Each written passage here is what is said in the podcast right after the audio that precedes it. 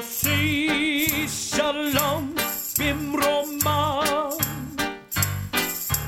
הוא יוסי שלום עלינו ועל כל ישראל Good morning and welcome to Jewish Faith and Jewish Facts. I'm Rabbi Stephen Garten.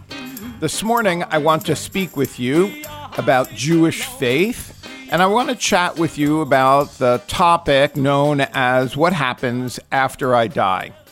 What do the Jewish people believe about after our life on earth ends? It's not a simple answer. Unfortunately, the history of the Jewish people is such that there has not been a Sanhedrin for nearly 2,000 years, and so there is no definitive answer. But I do want to share with you some of the thinking that has been the underpinning and foundation of the answers for this question. Death transcends human comprehension. No one has ever had the experience of death. Even those who claim they have died and come back can, in truth, speak of only a near death experience. Because of the limitations of the human mind, a genuine understanding of death will inevitably elude even the wisest amongst us. The Reform prayer book, the prayer book of the Reform Jewish movement, known as the Gates of Prayer, writes the following What can we know of death, we who have trouble understanding life? Judaism regards death as an inevitable part of life, just as we are born, so we must die. Psalm 89, verse 49 says, What man can live and not see death? No one and nothing lives forever. Thus we accept death, according to Jewish tradition, however grudgingly. The rabbis of old expressed this notion by affirming in Pirkei Avot, one of the oldest sections of Mishnah, those who are born are destined to die. You were created against your will, despite your wishes to live, and against your will you shall die. In rabbinic thinking, the writings of the rabbi from the first century before the Common Era through the fifth century of the Common Era, life and death are usually seen as a parallel process. Let me quote to you from a midrash of the rabbis, a story that's meant to explain to us serious issues. As a man enters the world, so he departs. He enters it with a cry and departs from the world with a cry. He enters the world with a sigh and takes leave of it with a sigh. It has been taught in the name of Rabbi Meir when a person enters the world, his hands are clenched, as if to say, The whole world is mine, I shall inherit it. But when he takes leave of it, his hands are spread open as though to say, I have inherited nothing from the world. Commenting on a verse in the creation story, Genesis 1, verse 31, it was very good. One of the rabbis interpreted the phrase to mean that death is an integral part of the natural order, which of course is good. Intellectual acceptance of death has, does not, however, allay human anxiety about our final destination. Intellectually may realize that if there were no such thing as death, soon there would be no room on this earth for further births. The Reform prayer book for the holy days of the Jewish people, Gates of Repentance, speaks of it this way. If some messenger were to come to us with the offer that death should be overthrown, but that with one inseparable condition that birth should also cease, if the existing generation were given the chance to live forever, but on the clear understanding that never again would there be a child or a youth or first love, Never again, new persons with new hopes, new ideas, new achievements, ourselves for always, and never any others. Could the answer be in doubt? But emotionally, as the modern Orthodox rabbi Maurice Lamm points out, this is the crisis of life. How a human being handles death indicates a great deal about how that person approaches life. As there is a Jewish way of life, there must consequently be a Jewish way of death. Judaism has responded to this deeply felt human need and throughout the ages tried to create patterns of thought and actions to help us face the death of a loved one and prepare to go on living. It is almost impossible for those of us to fathom living a purposeful life forever. In fact, the recognition that our days are numbered gives us perspective.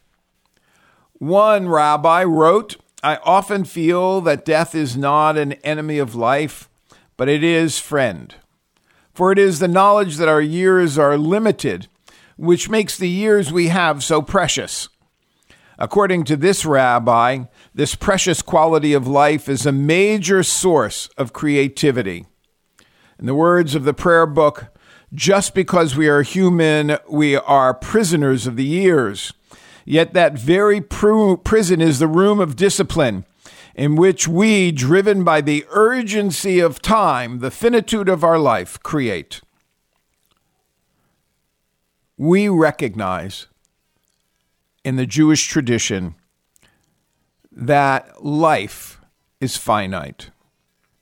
However, the pursuit of immortality has been a dominant theme of all religious literature. In one of the oldest epics in the ancient Near East, a powerful king named Gilgamesh learns the secret of how to defy death the, from the great hero of the Babylonian deluge, Utnapishtim. However, when a serpent snuffs out the fragrance of the magical plant the king is about to eat, his dream of immortality is dashed, and he resigns himself to his fate as a mortal.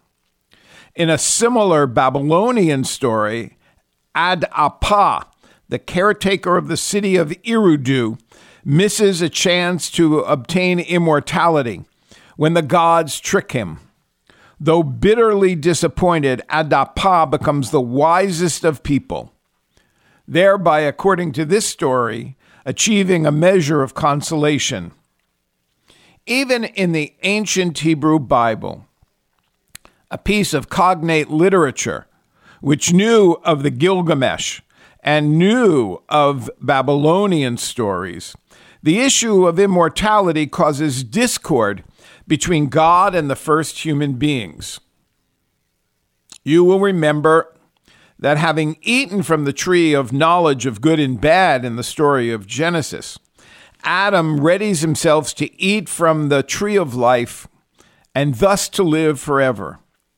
But at this point, Genesis 3, chapter verses 22 through 24, God intervenes and says, And now Adonai said, now that the man has become like one of us, knowing good and bad, what if he should stretch out his hand and take also from the tree of life and eat and live forever? So God banished him from the Garden of Eden to till the soil from which he was taken. He drove the man out and stationed east of the Garden of Eden the cherubim, the fiery, ever turning sword to guard the way to the tree of life. Judaism, therefore, has always taught that human beings are destined to die. Early or late, all must answer the summons to return to the reservoir of being. There is a poem by Alvin Fine, which is often used in funeral services. Let me quote it for you. Birth is a beginning and death a destination. But life is a journey, a sacred pilgrimage made stage by stage from birth to death to life everlasting. And yet, humanity has persisted in probing the mysteries of death.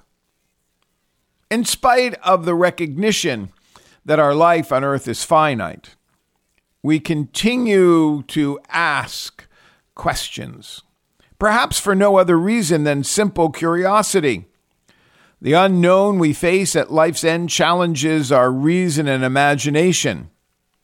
Simple curiosity, however, may be an insufficient motive to explain our human concern for what happens when we are no longer drawing a breath. Perhaps these five reasons offer some insight into why Jewish tradition, recognizing the finality of life, continues to offer insight to human beings. One, we fear death. We know the difference between sleeping and death, and we are afraid that the latter will carry us off forever. Two, our deep sorrow when people dear to us we love pass away. We yearn to know what happened to our deceased loved ones. We care for them in death almost as much as we cared for them in life, and sometimes even more.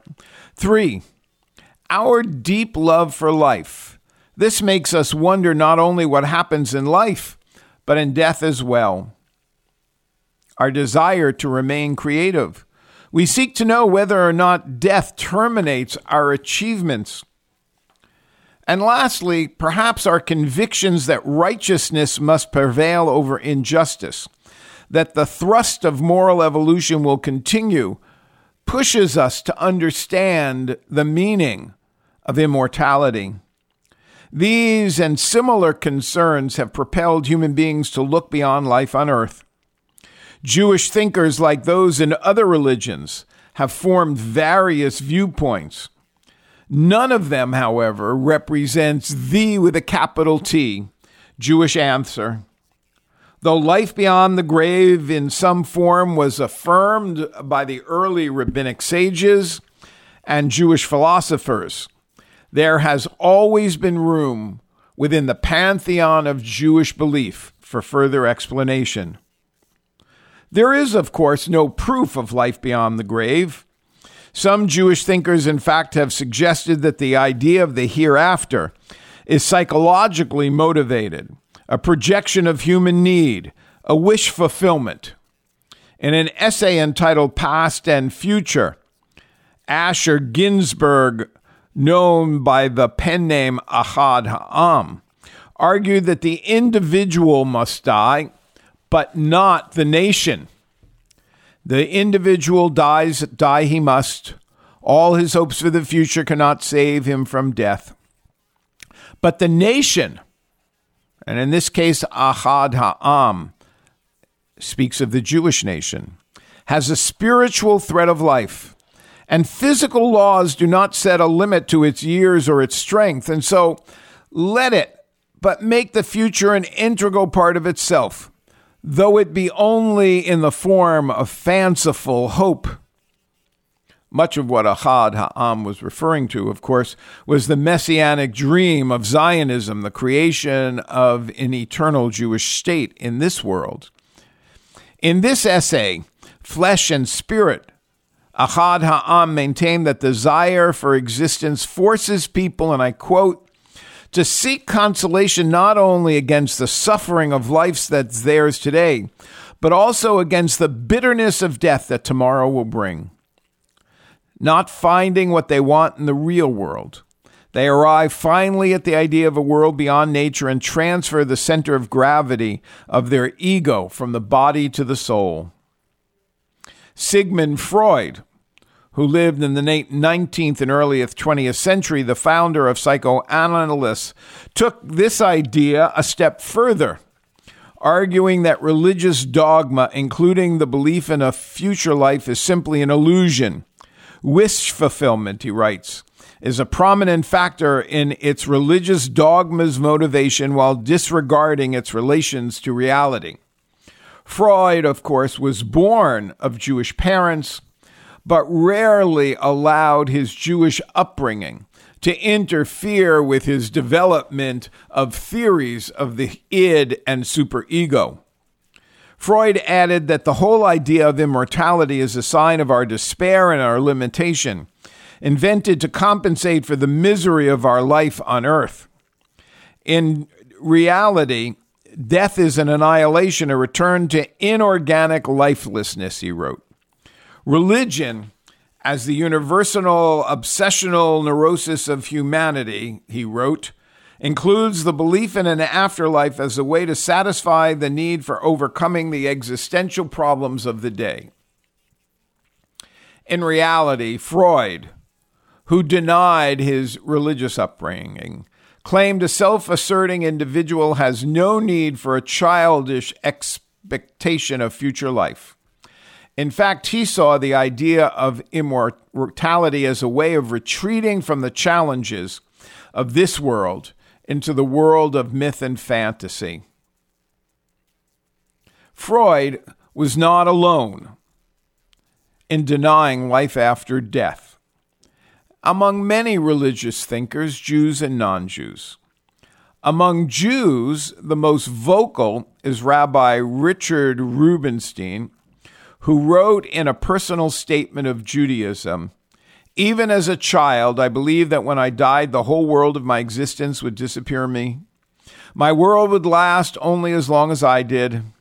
I was convinced that I had arisen out of nothingness, and I was destined to return to nothingness. All human beings were locked in the same fatality. In the final analysis, omnipotent nothingness was Lord of over all creation.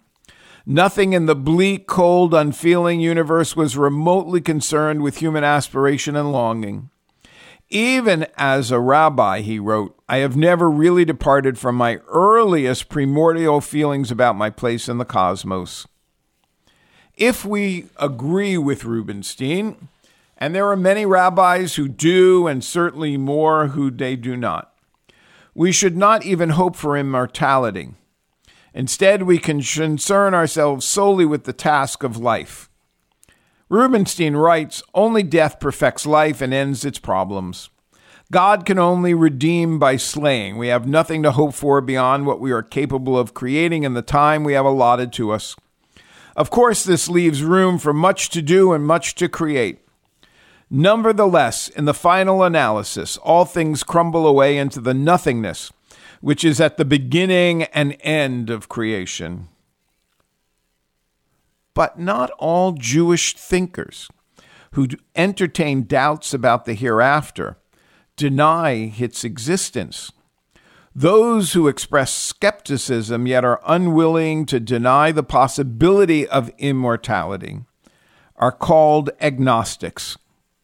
They maintain that the human mind is incapable of knowing what lies beyond material phenomena and therefore refrain from accepting or rejecting its existence. One of the great contemporary Orthodox Jewish thinkers who has maintained an agnostic position on immortality is Rabbi Louis Jacobs of England. Now deceased, he wrote, Religious agnosticism in some aspect of this whole area is not only legitimate, but altogether desirable. As Maimonides says, we simply can have no idea of what pure spiritual bliss in the aftermath is like.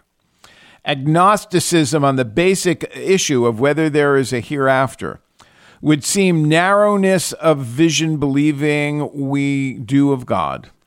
But once the affirmation is made, it is almost ne- as narrow to project our poor early imaginings on the landscape of heaven. The people of the Near East, our people, my ancestors, entertained a plethora of beliefs about the hereafter. These ideas were rarely presented in a systematic fashion. They were generally appeared in either literary texts or in burial methods and mourning customs. It was only with the first flush of Christianity that the ideas of and beliefs about the hereafter were presented in a systematic fashion in the prevailing Mesopotamian and Canaanite mythologies, the universe was divided into three levels, which is repeated in the Torah.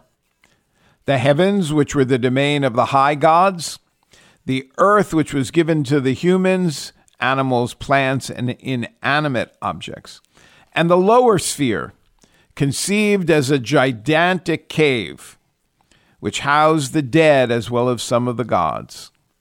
In those early ancient religions of the Mesopotamians and the Canaanites and the and the Mes- and the Akkadians and the Canaanites, ancestor worship was an important component of religious life. Human beings on earth were believed to be in constant communication with the upper and lower realms. Public rituals and prayers were directed to the heavenly gods, while individual pleas were addressed to the inhabitants of the netherworlds. Like other people in the ancient Near East, the Israelites had various conceptions of the hereafter. The Torah, the prophets, and the writings together make up the ancient Hebrew scriptures known as Tanakh, demonstrate an evolving understanding of life after death. The Israelites, the people of Abraham's descendants, were influenced more by the beliefs of the neighboring Babylonians than by the Egyptians.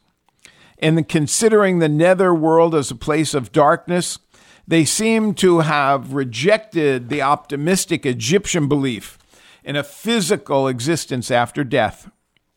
The Israelites, however, did not subscribe blindly to Babylonian ideals, preferring to shape their own view of life after death.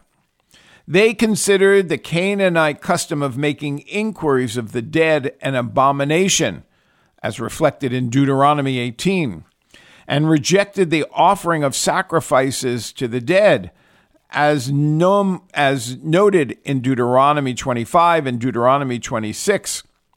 And while there is no single biblical view of afterlife, certain themes reoccurred, forming a framework of ancient belief and values.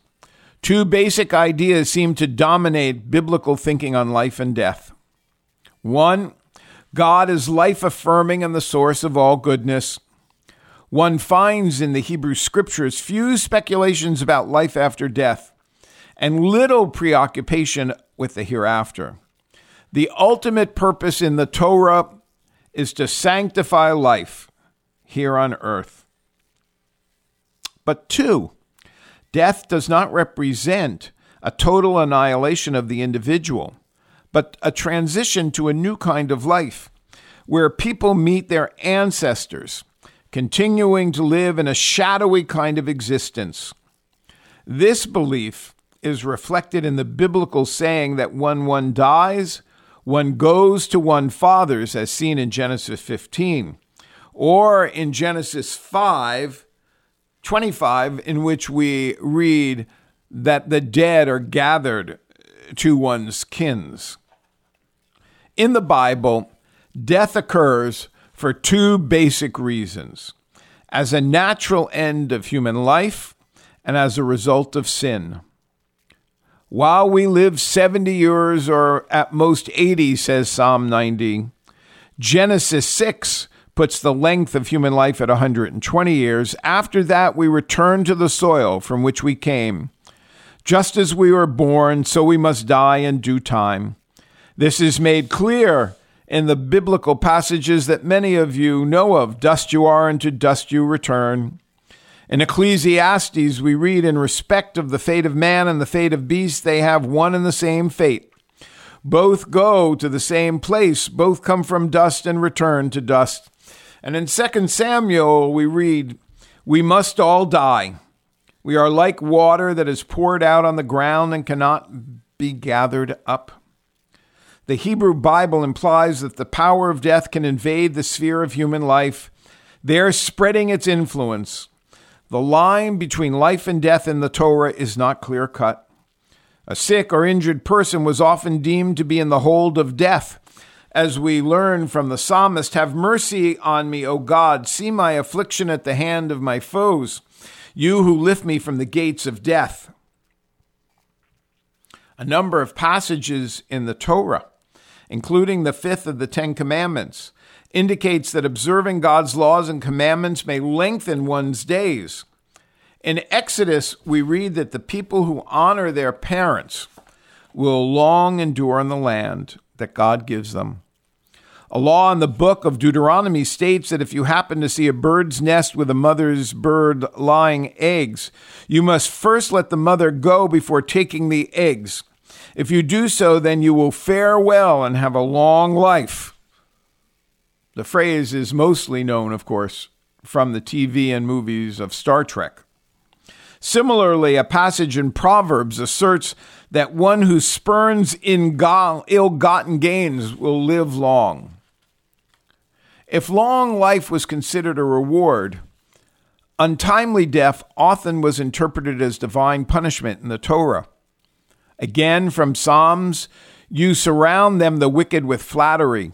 You make them fall through blandishments. How suddenly are they ruined, wholly swept by terrors. In Job, it says, The joy of the wicked has been brief, he perishes forever. The book of Genesis tells us that at the instigation of Eve, Adam ate from the tree of knowledge. And God was displeased that a divine order was ignored and established toil and death as a punishment. By the sweat of your brow shall you get bread to eat until you return to the ground, we read in Genesis 3.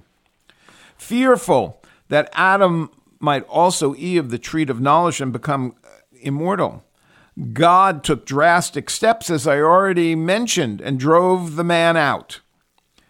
The overwhelming message of the Bible is that death is final.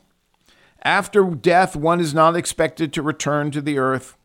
This teaching was dramatized by King David, who, after the death of his beloved son, bathed and anointed himself and asked that he be served food.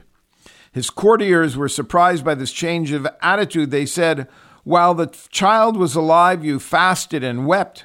But now that the child is dead, you rise and take food. He replied, Now that he's dead, why should I fast?